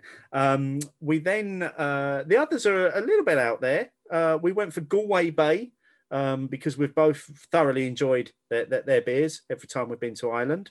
Um, we then went for, unsurprisingly, Sierra Nevada. Um, it would be great to have a keg line of Sierra Nevada's beers in, and and then our fourth line, we we this one took us a while to come to, didn't it? And then I, I think we had the conversation. It got to the point where we were like, we need a lager If if, if this is our bar, we need a lager. Um, and after discussing a few options, we came up with Utopian because they've got such a great range of lagers to have their beers rotating on their own line. That'd just be brilliant, wouldn't it? That'd be everything. That that bar is the bar I want to go to now. It's it's No, um, literally now. I want to go. oh, right now. You, you, you want to go? You, you, want to go now? Yes, I, I did. I enjoy that question. I did. I did notice, Paul, you got quite a bit of traction on that, and I think Marble also got involved themselves on the uh, on the Monday talking about it. So well done. Good question. I think they got a few people thinking. There were some really good answers. There was, uh, uh, to be honest, there was actually no bad answers. The ones No. I saw. No, I, I I thought it was great, and there were a lot of similar ones. Uh, I saw I saw a lot of Kernel. I saw a lot of Burning Sky. Saw a lot of Thornbridge. Um, uh, quite a bit of DEYA as, as as well. So there were a, a lot of people have got the same sort of views on these things. Yeah, definitely. But yeah, good good question, Paul, for your question number four. Yeah, well, all of the questions have been absolutely um, fantastic. Um, thank you to all of our listeners for, for sending those in. We do still have a couple of questions to go, though, don't we? So we've got uh, a couple that were sent to you via DM and a couple that were sent to me via DM to ask each other. So um, do you want to go first? Okay, um, I've got three questions from you. All three questions are from listener of the show, Rob at Wim Fandangle. Question one. Based on the last three number one fans of Hopinions, Snog, Marry, Block. Oh, you can't do that. Now, can't. correct me if I'm wrong, with the last three, Michael, Sean, and Paul. Um, yes. So, I I mean, this sounds like the questions they do on Celebrity Jungle or something when they run out of other things to talk about. Oh, that's a that's a terrible question. That's that's absolutely awful. Um, no, I'm not answering that. I'm just I tell you what, uh, if you if all right, let's let's put it in a way. So let's go for the most positive one. Which of the three would you marry? Still can't. no. Rob, you've stumped Steve. That's no. I, I can't I can't answer that question. I, I, I, I- don't I don't see any way that I can answer that question without offending anybody in either a positive or a negative way. so I'm I'm literally um, I thought the same, but I did think it was still a funny question. I, I'm I'm gonna I, if if if we were in America, I'd be pleading the uh is it is it the fifth? I'd be pleading Yeah. the fifth Yeah. on on on that one. Okay, I think you'd enjoy the second question more. Which Avenger actor would you most like to go for a drink with? And then the same question, and you may have answered this one already. Which wrestler? I would. Uh, I was I was actually going to call him by his character name then. Um, Robert Downey Jr. Absolutely, I, I think he'd be the, uh, the, the the the the most fun person to to, to have a beer with. I, I think he'd, he'd really get into it. Um, in in terms of uh, a, a wrestler, I'm actually not going to go for Stone Cold Steve Austin. I would love to go for a beer with Mark Calaway, uh, also known as the Undertaker, because that that man has been in the industry for many many years now, and um, that would be a really really interesting night out over a few beers with him. Okay, cool. Told you you enjoyed the second question more. Yeah. Question three. Which of Martin's suggestion for Hopinions has been the best and which has been the worst? Can, can it can it be the same one? Yeah, I suppose it could be. Uh, the the ice in beer. What, what question? Which when when you first said we should do this, I was like, no, absolutely not. I'm not doing that. And and then it got a massive load of votes. Um, and and like loads of people got involved in that. I, I, think probably that has been equally the the, the the best question that you came up with and the worst one at the same time. Oh, brilliant. Okay, I'll take that one. I will take the hit on that one. I'll, I'll take 50 50 on that one. So, and that's the three questions I had for you, Steve. Okay, well, I've I've also got two questions from you, um, from from Rob at Wim Fandangle. Very similar vein to, to what you've just asked me. Uh, if you could share a joke with any actor from Doctor Who, living or dead, who would it be? And the same question for any actor from James Bond. Uh, Doctor Who actor would be Peter Davison because that was my doctor as a kid. And that's the one I remember all of his run. Um, and obviously, the little bit of the geeky out that, you know, David Tennant, the 10th Doctor, is his son in law as well. and that his daughter appeared in Doctor Who in the story The Doctor's Daughter. So yeah, I could have a bit of geek heaven there. And um, sorry, what was the second part? Uh, same question for any actor from James Bond. Uh, Timothy Dalton, because I think he's uh, vastly underrated in the two films he did, and I love the fact that he was also in Flash, Flash Gordon, and also in Doctor Who. So again, ticks a hell of a lot of boxes for me, but mainly because I do think, and he's also been in the acting profession for so many years as well. I think he'd have a few good tales. He might need to warm up a little bit. We may have different uh, drinking choices, but I think that'd make for quite a good evening. Excellent choices. And then the other question from you is from Rob L at Kayasan Your Forest. Um, he did say not to bother with his tag, but uh, I think it's important because because Rob's a new contributor. It's important to to mention where he's at. Um, so, what is your experience of beer directly from wood casks? Worthwhile, a fad, or a waste of time? I think it can be all three, to be honest. Um, my best experience of wood from the cask is at Steve at B. The first time that I met Steve and we did the recording up there, and he was doing these beers that he said weren't based on other recipes, but clearly were from days gone by, and they were just bloody fabulous. They were, and he's probably one of the big exponents of doing it. Equally, I think people can hide behind the wood for some of the faults that may come out. Um, and also, if they're not doing it properly, then they're definitely going for the fad. But if you want, if you want to go for it properly, you need to go and visit Steve at Beer Nouveau in Manchester when when the opportunity arises in the future. And not only will you uh, enjoy the beers, you will learn a lot about them as well.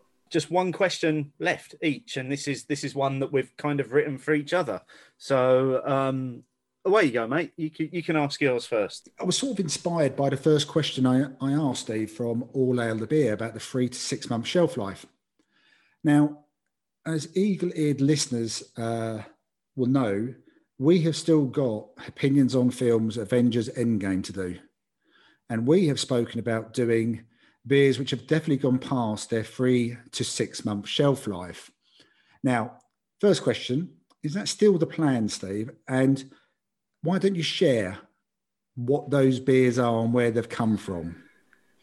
I, yes, we are still going to do Hopinions on films and end game because you and I have both said that we we feel that that little spin-off series has, has, has come to its natural end, but isn't complete yet. It hasn't finished its story arc, so to com- so, so to speak. And we think the only way we can finish that is by recording a three-hour plus podcast of you and I geeking out about one of the greatest cinematic moments in of, of all time.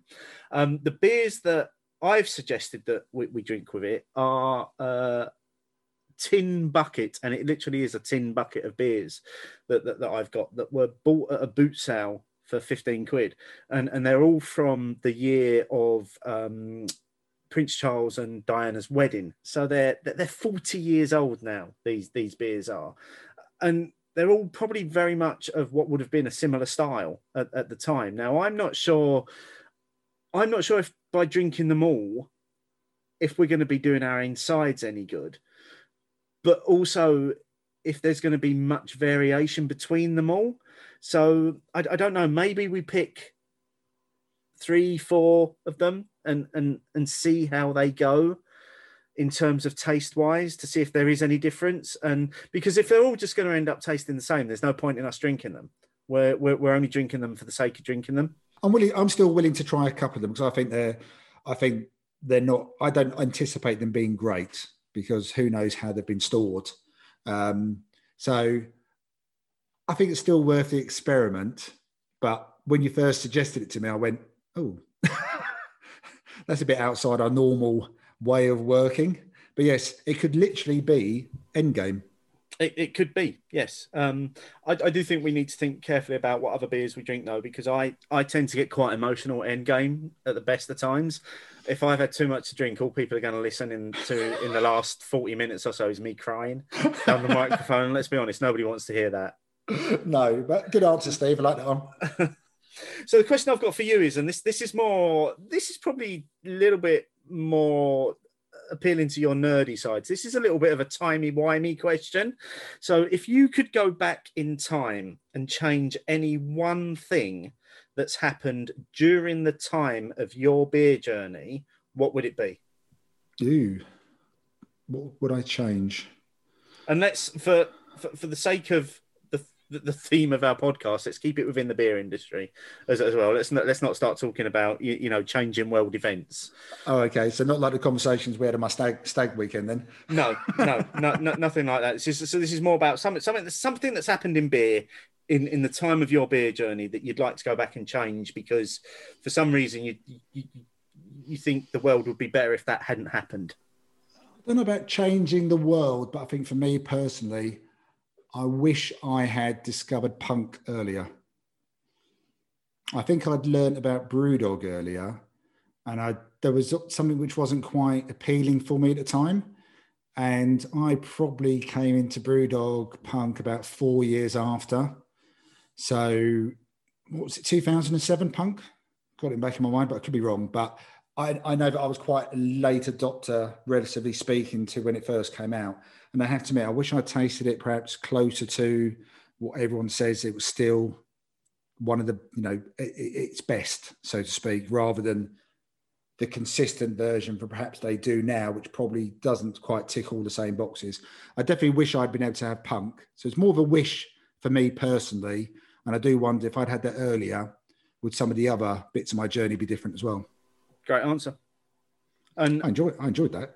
I, I enjoyed that actually. I, I enjoyed all those questions, and, and we are really grateful to, to, to, our listeners for submitting those. It has been some of them we've had to give a little bit of thought to, um, but but I will just say that Rob, I'm never going to forgive you for that question.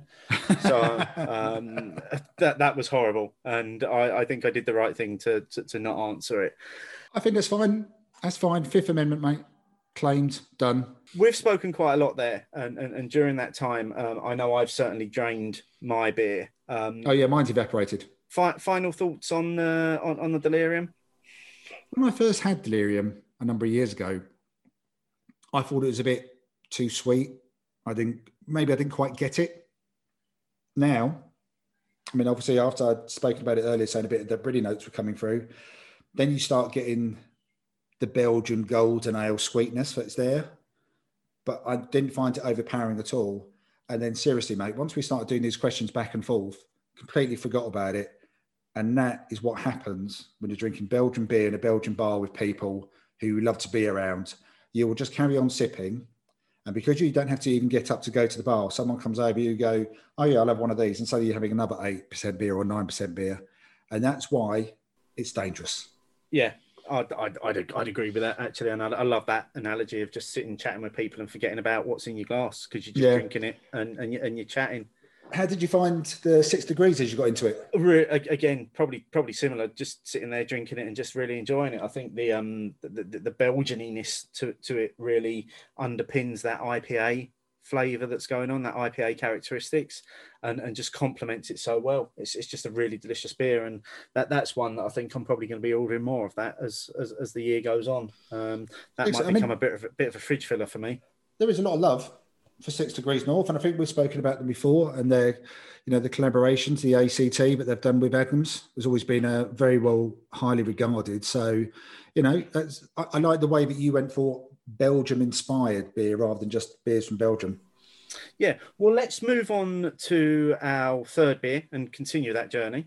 Well, I'm continuing um, along my Belgian ish theme. So I'm staying with Six Degrees North actually this time. And I've got a Flemish Black, which is a um, it's a black sour beer. Oh, okay. I mean, that's interesting. What, what ABV does that come in at, Steve? Probably 6.66 the way I'm going this evening. let, me have, let me have a look. Uh, 7%. So it's just a slight step up from me from the, the, the 6.6. What, what are you drinking, mate? Uh, less of a slight step up and more of a, a leap for mankind, to be honest. Um, I asked Michelle at the weekend, said, "Oh, we need two Belgian beers for the uh, show." So she pulled out the Delirium. I went, "Okay, cool. Two Delirium, only two percent, but that's good." And then she passed me the Gulden Draak, uh, Impy Stout from Brouwerij Van Steenbergen, 12%. Is that so? You're definitely taking one for the team this evening, aren't you? I'm definitely taking one for the team. I, I have had this one before. It's a bit of a, a little while, and I do recall at the time thinking, but I was a bit confused by it. And I'll, I'll sort of say why as we, as, as we dive into them anyway. All right. Well, let's um waste no more time. Cheers. Cheers. Oh, Now you are expressing delight both in your sound effects and the look on your face, Steve. I'll take it you're enjoying that. that is delicious. Actually, so you get the um, get kind of the sourness on on on the nose. It, you can't really smell sourness, but you know what I mean. Yeah, yeah. um, and and you do you actually do pick up a little bit about a little bit of oak, a little bit of vanilla. Uh, on on the flavour, it's it, it it's light. It's it's not sour or it's more tart, um, but it's not overly tart. It's a very balanced tartness. Uh, it's not overly carbonated. It's quite soft in the mouthfeel.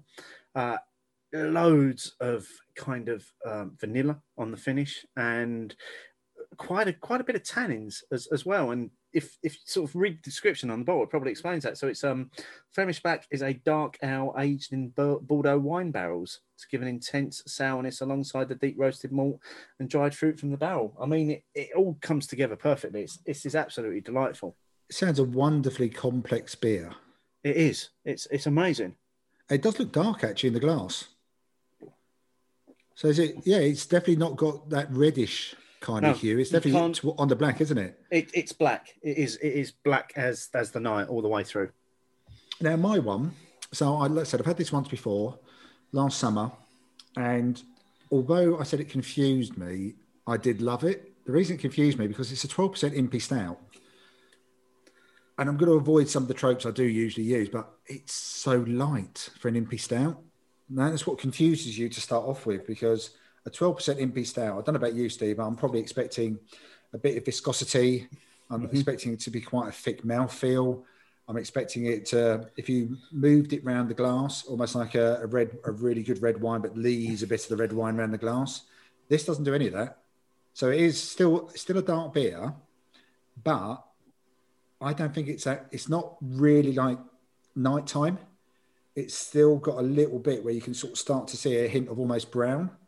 It's a re- it's a really strange one, but I did really enjoy it. It was very light, very easy to drink, but I did find it a bit confusing because it wasn't. It sort of subverted my expectations, I guess.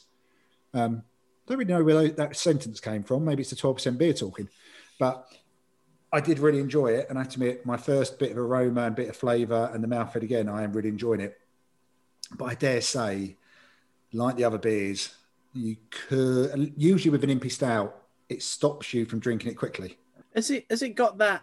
uh, Have have they used like a Belgian yeast strain with it? So is it is it, is it Belgiany? It's definitely got still got Belgiany notes, but they're far less pronounced than the Duvel or the Delirium.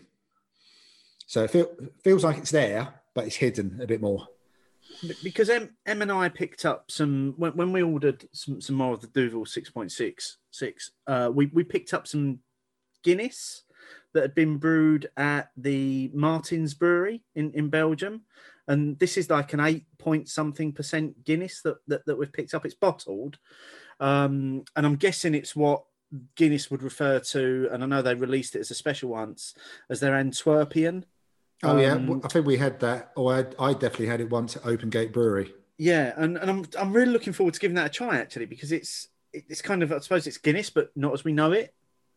Yeah, that's actually I might have a little look at that. Um, but yeah, I don't remember thinking that was again as thick as you might expect it to be.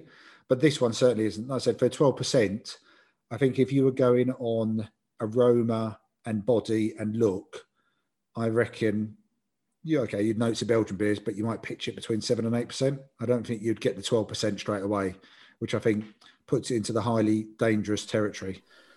We should probably crack on then before it gets too dangerous for you. Yeah, before I just fall uh, off the breakfast bar stool. Yeah. Uh, so, so once again, just uh, thank you to all of our listeners for, for sending in the questions for this show. Uh, Martin and I have really in, enjoyed answering most of those. Um, and you can always keep the questions coming. You can always ask us questions, use the hashtag Hopinions, and you may very well find yourself in the next part of the show. Let us know, write it down. Let us know, write it down. Let us know your thoughts and bitter and lingerness. Write it down. Jake Williams at Baggins 71. Roosters are always really consistent in my experience. When you see them on tap, you know you're going to get good stuff. And Babyface Assassin is just one of the greatest beer names ever. From Ian Hay at II Hay. Interesting episode. The consistency info and bits about switching brew house, particularly insightful. Thumbs up emoji. From James at Gammon Baron, very fond memories of drinking Babyface Assassin at North Bar on both cask and keg in January 2018. But my favourite Roosters beer is cream. First had it at the Coach and Horses in Harrogate and drank it in two gulps. Sparkled silk. I want a pint of cream now. So, so do I. exactly how James has described it there as, as, as well. From Ronnie Bean at Ronnie Bean, enjoyed the Roosters show. Didn't seem like 100 minutes. Indie Beer Yorkshire at Indie Beer Yorks. Finally got to listen to Ol on the show. Lots of love for Yankee and Babyface Assassin, of course. And it was really interesting to hear about the details behind the site move. Time for a Brew podcast at Time for a Brew Pod. Listening to the first 10 minutes of the latest show, and all I want now is a pint of cask Yankee down the local. Yankee was my first cask beer and will always hold a special place in my heart. Get me to the pub. I think I think those comments just go to show just how much love there is for for Roosters beers. Yeah, for Roosters, the E Foster beers, and I was until people started sending in these comments, I wasn't really aware of the beer cream. No, I, I'd never heard of it un, until James mentioned it there.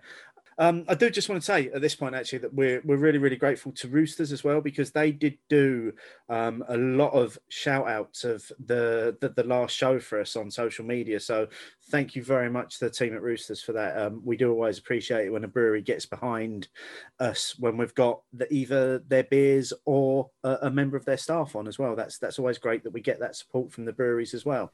Yeah, definitely, completely agree with you there, Steve. Uh, and the next one from Gerald Farrell at Gerald Farrell 2. I live in the Republic of Ireland, and as well as buying from the Irish online bottle shops, I used to purchase from Beers of Europe, as I love to have a bit of a cellar of Fuller's, Sam Smith, um, Burton Bridge Brewery, etc. Since Brexit, unfortunately, they can no longer deliver to me as I'm in the EU. Could I, through the auspices of your show, ask, are there any bottle shops in the UK shipping to the EU? Now, the reason we've put this in here is because neither you or I know the, the answer to this question. Nope. So we actually want to put this out to our listeners. Does anybody know? And that 2% of our listeners are from Ireland as well. It'd be really useful if Wayne could answer this one because I'm putting him down to the whole 2%.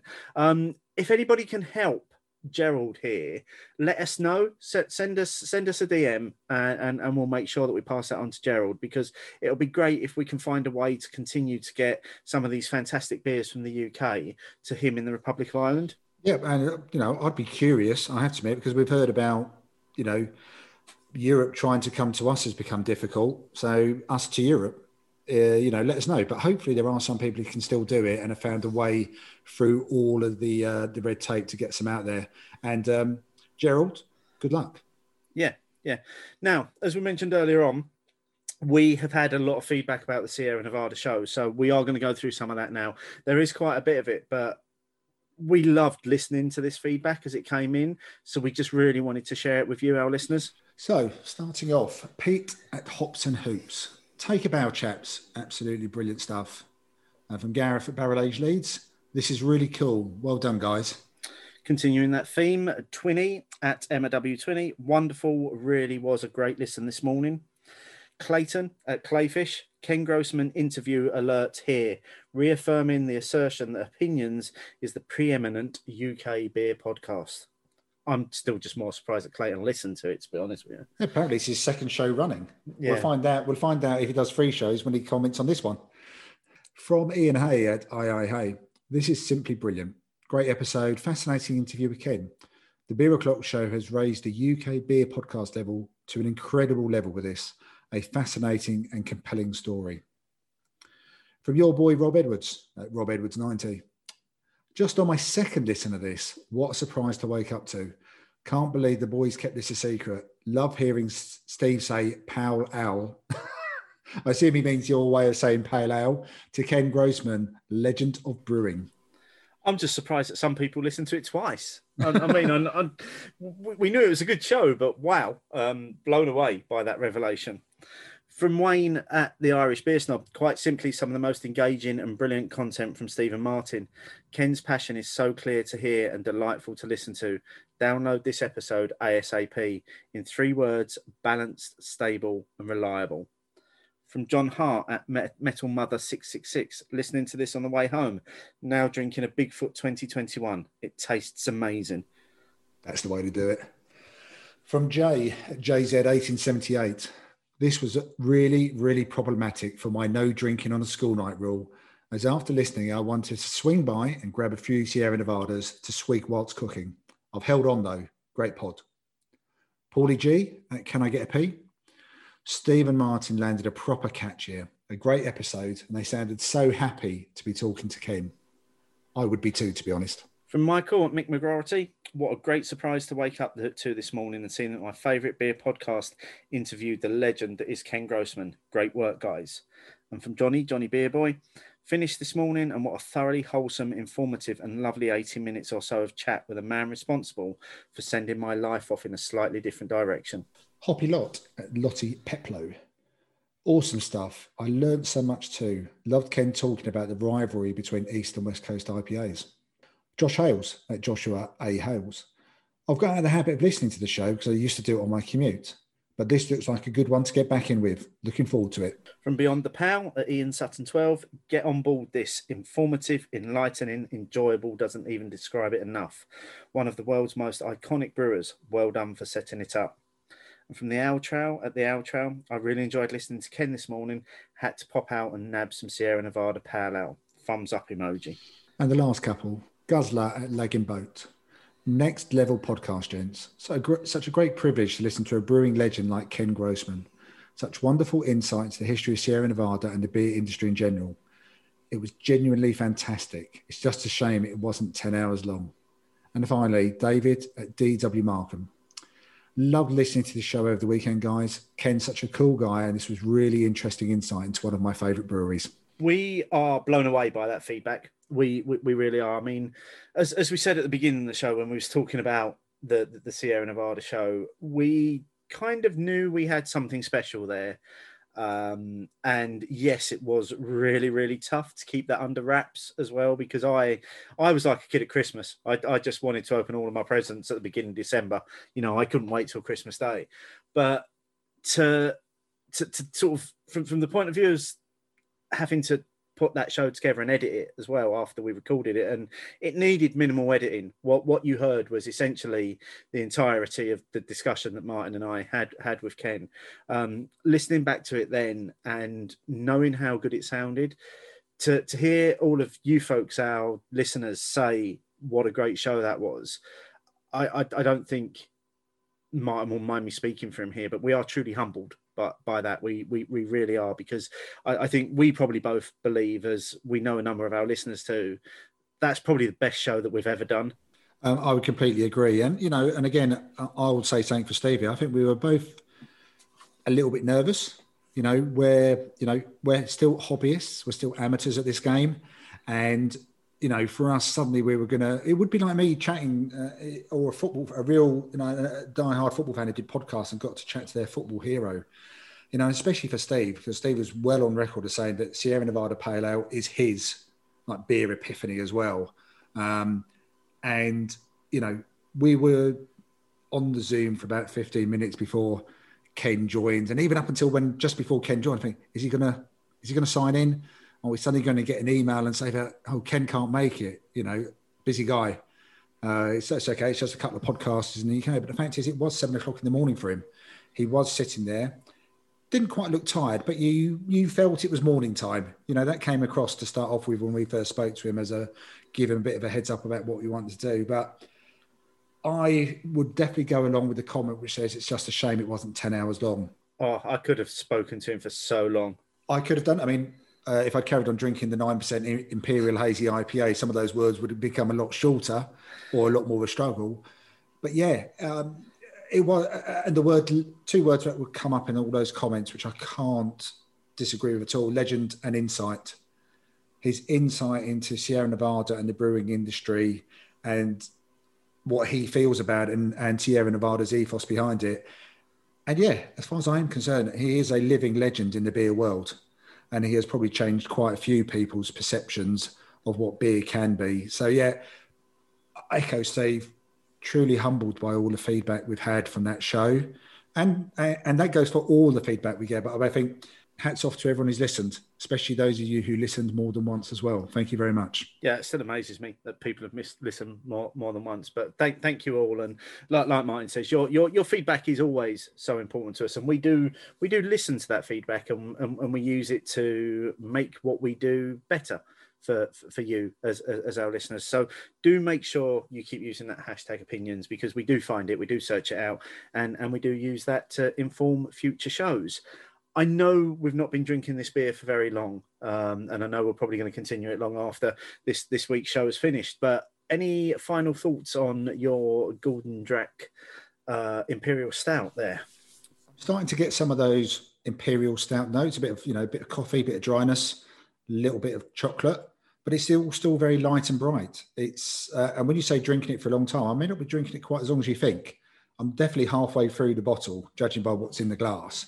Um, it is a, it's a it's a beer well worth seeking out, I think, because I don't I think it will, like I said, it will be not quite what you're expecting it to be, but I still think you'll find it a very enjoyable drink. How's your Flemish black going down, Steve? I'm absolutely loving it. Um, it's there's no sourness. Uh, there's a little bit of tartness. There's no heartburning tartness in it. It's just a really, really balanced beer. Uh, what you do get is those lovely uh, sort of red wine tannins. There's a hint of roast from the malts in there, but it's all just so well balanced. And I, I think it just goes to show that you, you know Six Degrees North are churning out some incredible Belgian style beers in the UK. Um, and I, I think it's great when a brewery takes a a style from elsewhere and makes it their own.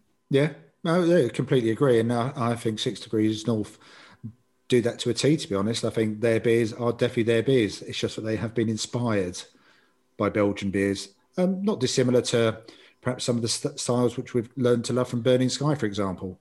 Yeah, and Solvay Society. Yeah, they who, just do them very well. Yes, yes, they've they've taken the time to learn how to do them, and then they do them well. Yeah, and nothing wrong with that at all. We're all everyone's inspired by someone else generally. What's coming up next time, mate? Because we've got the, the big hitters just keep coming, don't they? Yeah, and uh, and you know this one we're not keeping a secret. Um, Melissa Cole has agreed to join us on the show in a couple of weeks' time, and um, we're lucky enough to be enjoying a selection of beers from Lost and Grounded as well. So massively looking forward to that one. We've both met Melissa a couple of times before, uh, be wonderful to have her on the show to have a really in-depth conversation about all things beer related. So yeah, that's going to be a cool crew, I reckon. We, I don't reckon we'll have to do too much then, Steve. Either. I, I am really excited about this, and it's it's really strange because I can't I can't believe it's taken me eight and a half years to get Melissa on a podcast. She's a busy person as well. I, I will say at this point, what we're not going to do is we're not doing the Melissa Cole backstory um, because everybody should know that. Everybody should know Melissa's history in beer. So we are going to go in a slightly different direction with, with, with this show but we don't know what that is yet because we're still agreeing it with Melissa. So, so we, we will do a little bit of, of her beer journey, but we're not going to do all of it because, um, frankly, she's bored of telling that story as, as, as well as people are of listening to it. I, I, I think. I think we'll have a bit of a brief catch up about how she's got to where she is, but it's got to be what she's doing now and what she's got planned for the future. And there are some there are some exciting things planned anyway. So you, as our listeners, as always, if you want to ask Melissa any questions, use the hashtag Hopinions. Let us know what you'd like to ask her, and we'll make sure that's included. And really, that's all left to say this week. It's been uh, a thoroughly enjoyable show. I've really enjoyed um, doing the questions with, with, with, you and enjoying these these Belgian beers, mate. It's been a been a really good one. It has been a really good one. And if it hadn't been for questions and comments from you, our listeners, this would have been a 10 minute show. So it's your own fault, but it's going to be closer to two hours. Cheers. Cheers.